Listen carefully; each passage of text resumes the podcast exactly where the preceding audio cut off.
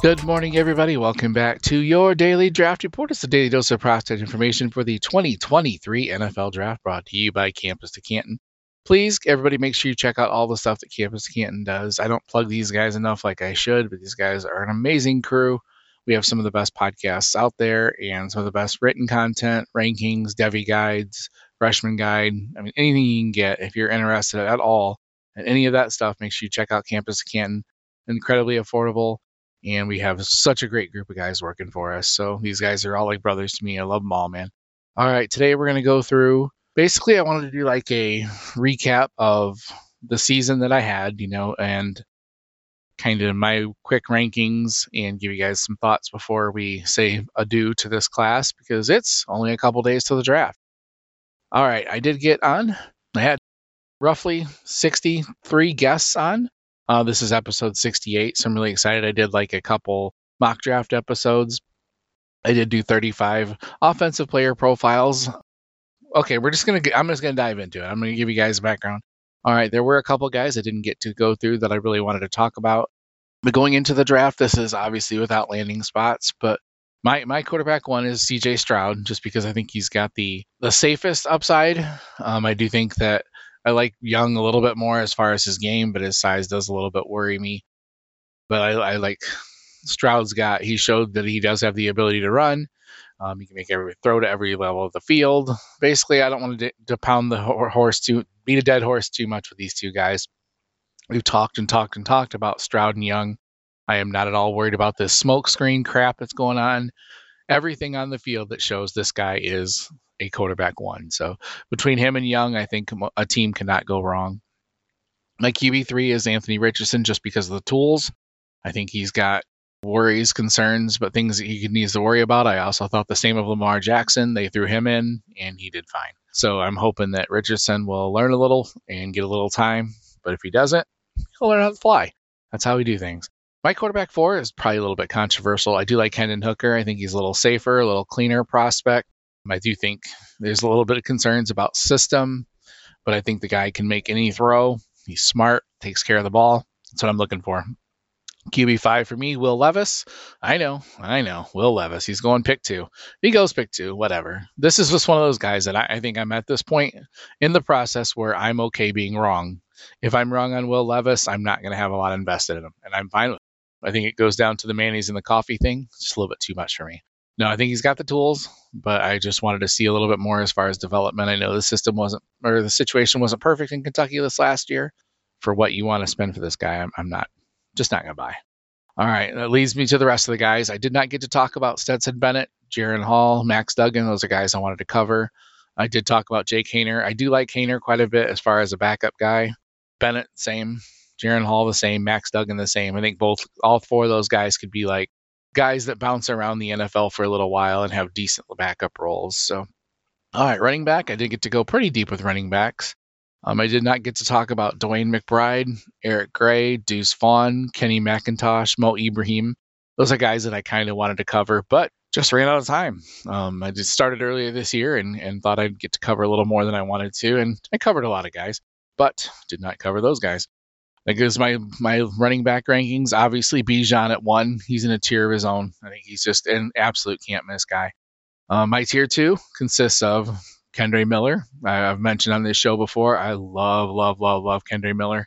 The vision, contact balance, size. He's going to be a three down back in the NFL, especially if I mean we've seen a little bit pass catching, but I think it's there. So if he continues to develop the pass catching and shows that he can, he's going to be a three down back and one of the top backs in the NFL. Uh, Jahmyr Gibbs, obviously, belongs in that tier as well. Elite pass catching option.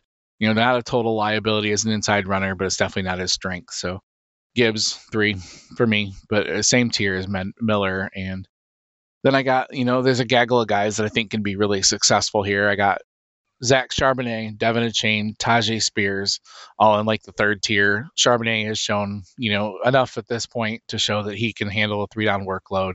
Uh, I don't think he's particularly electric or creative, but he's a very good, solid back that can catch passes, can run the ball. So yeah, just he's there. De'Von Achane, size concerns, but I mean, I don't think it's going to be a size concern in the NFL. The guy's got track speed, the ability to run. He's a better inside runner than anybody gives him credit for. and I think he's got obviously three down potential. Spears a little bit more of a question mark. He could be. He's my my tier three, but he could be tier four, and a couple of these guys in four could bop up to three depending on draft capital. If Spears gets the draft capital, I love what he has on tape. As far as guys tier four, Tank Bigsby, Zach Evans, Sean Tucker, Izzy Abanikanda, and Evan Hull. I got those guys in my four. My four are just guys that I think could possibly go up if they get the right draft capital and get the right situation. Uh, Tank, one of the best backs in the class when he came out, and has had you know kind of an up and down career. He looked a little better as toward the end of last year.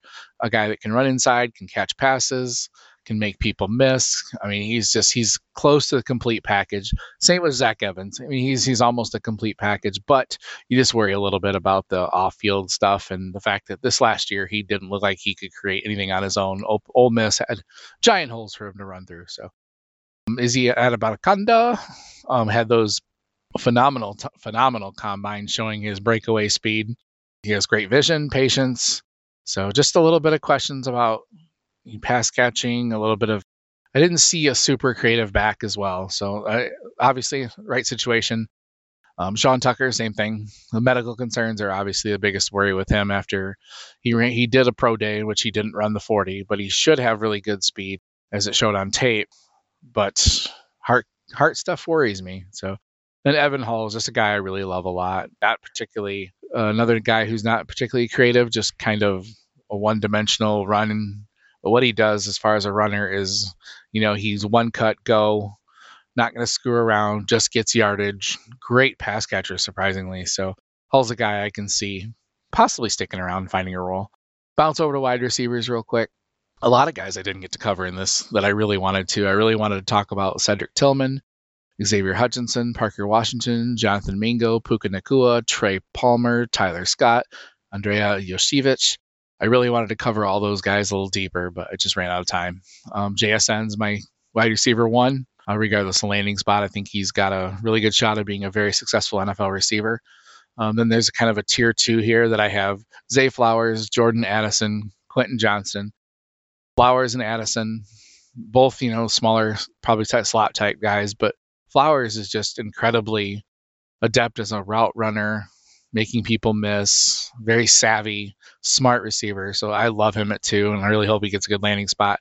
Jordan Addison, almost the same, you know, a little bit more electric with the ball in his hands. I, I love Addison. And Quentin Johnston, obviously, is a physical freak, the guy that, one of the very few alpha receivers we have in this class, but a little bit of concerns about college production, things like that. But I'm not concerned. I think the kid's going to be pretty damn good. Then my next tier, I have Josh Downs, Cedric Tillman, Jalin Hyatt, I think all three of those guys also have a really good shot of being successful. Downs is, you know, more that guy who's going to stretch the field from the slot. Um, does a little makes you get creative with him, get him the ball in his hands, he's going to be good. Tillman, very complete receiver, good route, route receiver, good hands, not particularly flashy, but just a damn good receiver. And that's what I, I love seeing that. And then I have him just a tick above Jalin Hyatt because Jalin Hyatt, we've seen the speed, obviously speed for days. We'll probably get him drafted above half the guys in this group. I just I want to see a little bit more as far as a new nuanced receiver from him. Beyond that, we go. I got Marvin Mims, Jayden Reed, A.T. Perry, Rashee Rice, Kayshon Boutte. Um, just these are guys that are just gonna. What does the NFL say about it? What does the NFL draft capital say? And this this class, we've talked about it in many of our class in of our episodes, and you've heard on every other podcast that these guys are so dependent on landing spot. But I like I like Marvin Mims a lot, a slot guy who can also stretch the field. I mean, he just gets open deep beyond the, he seems to know where the zone coverage is, very smart at reading coverages and getting open. jayden Reed's a guy, obviously Michigan State, so yeah, I'm a homer, whatever. Um, but he's a damn good receiver. Um, a guy who needs more development. Uh, Michigan State did not get it for him, but the raw tools are there, and he's a guy who could be a very good receiver in the NFL as well. A.T. Perry, kind of more of a boundary receiver, but can also do a little bit of everything well. Rashee Rice, same thing, small school, but we saw it from a small school. Kid can run routes, he can get open, great hands. So I like seeing Rashee Rice. Then, but Boutte is the wild card, you know, the former five star that just has been troubled all through college and tough to read where he's going to go. But if he gets the draft capital, the skill is still there, but it may take him a few years. And we'll wrap it up with my tight ends. I did not get to cover Sam LaPorta and Tucker Kraft, a couple guys I'm kind of high on. I did cover Musgrave, Mayer, Kincaid, and Washington. That's all I was able to get to. My tight end one is Kincaid, just because I think he can stretch the field. He's a smart, smart tight end. I think he's ready for the NFL. I'm not as good of a pass blocker as you'd love, so he's probably going to be more of an inline guy. If you do like the guy who's more complete and will always be on the field, then it's Michael Mayer. These first three guys are all in the same tier. Uh, Michael Mayer is, you know, can block, good enough pass catcher. I mean, the athleticism is exaggerated. He doesn't have it, but it doesn't seem to matter when he's on the field. The guy gets open, great hands, smart, veteran guy. So I love Michael Mayer. Luke Musgrave, if we had seen more, I think he would have been talked. He would be the tight end one if he would have seen been on the field more. He is phenomenal with the ball in his hands, runs like a receiver, catches like a receiver, but very, very limited production. I have Sam LaPorta as my tight end four. Just a very savvy, smart tight end, can block, can catch, not overly flashy. Just a guy who's going to get every, everything done. You know, could end up with like a Pat Freiermuth type of path to targets. And then Tucker Kraft is also in that same mold, but a guy who will need a little bit of time coming from a small school. As far as Darnell Washington, I'm not rostering him at all for fantasy. I think he's a good tight end. He will get open. He will catch passes in the red zone, but he's he's a blocker, and I have no interest in him as far as fantasy.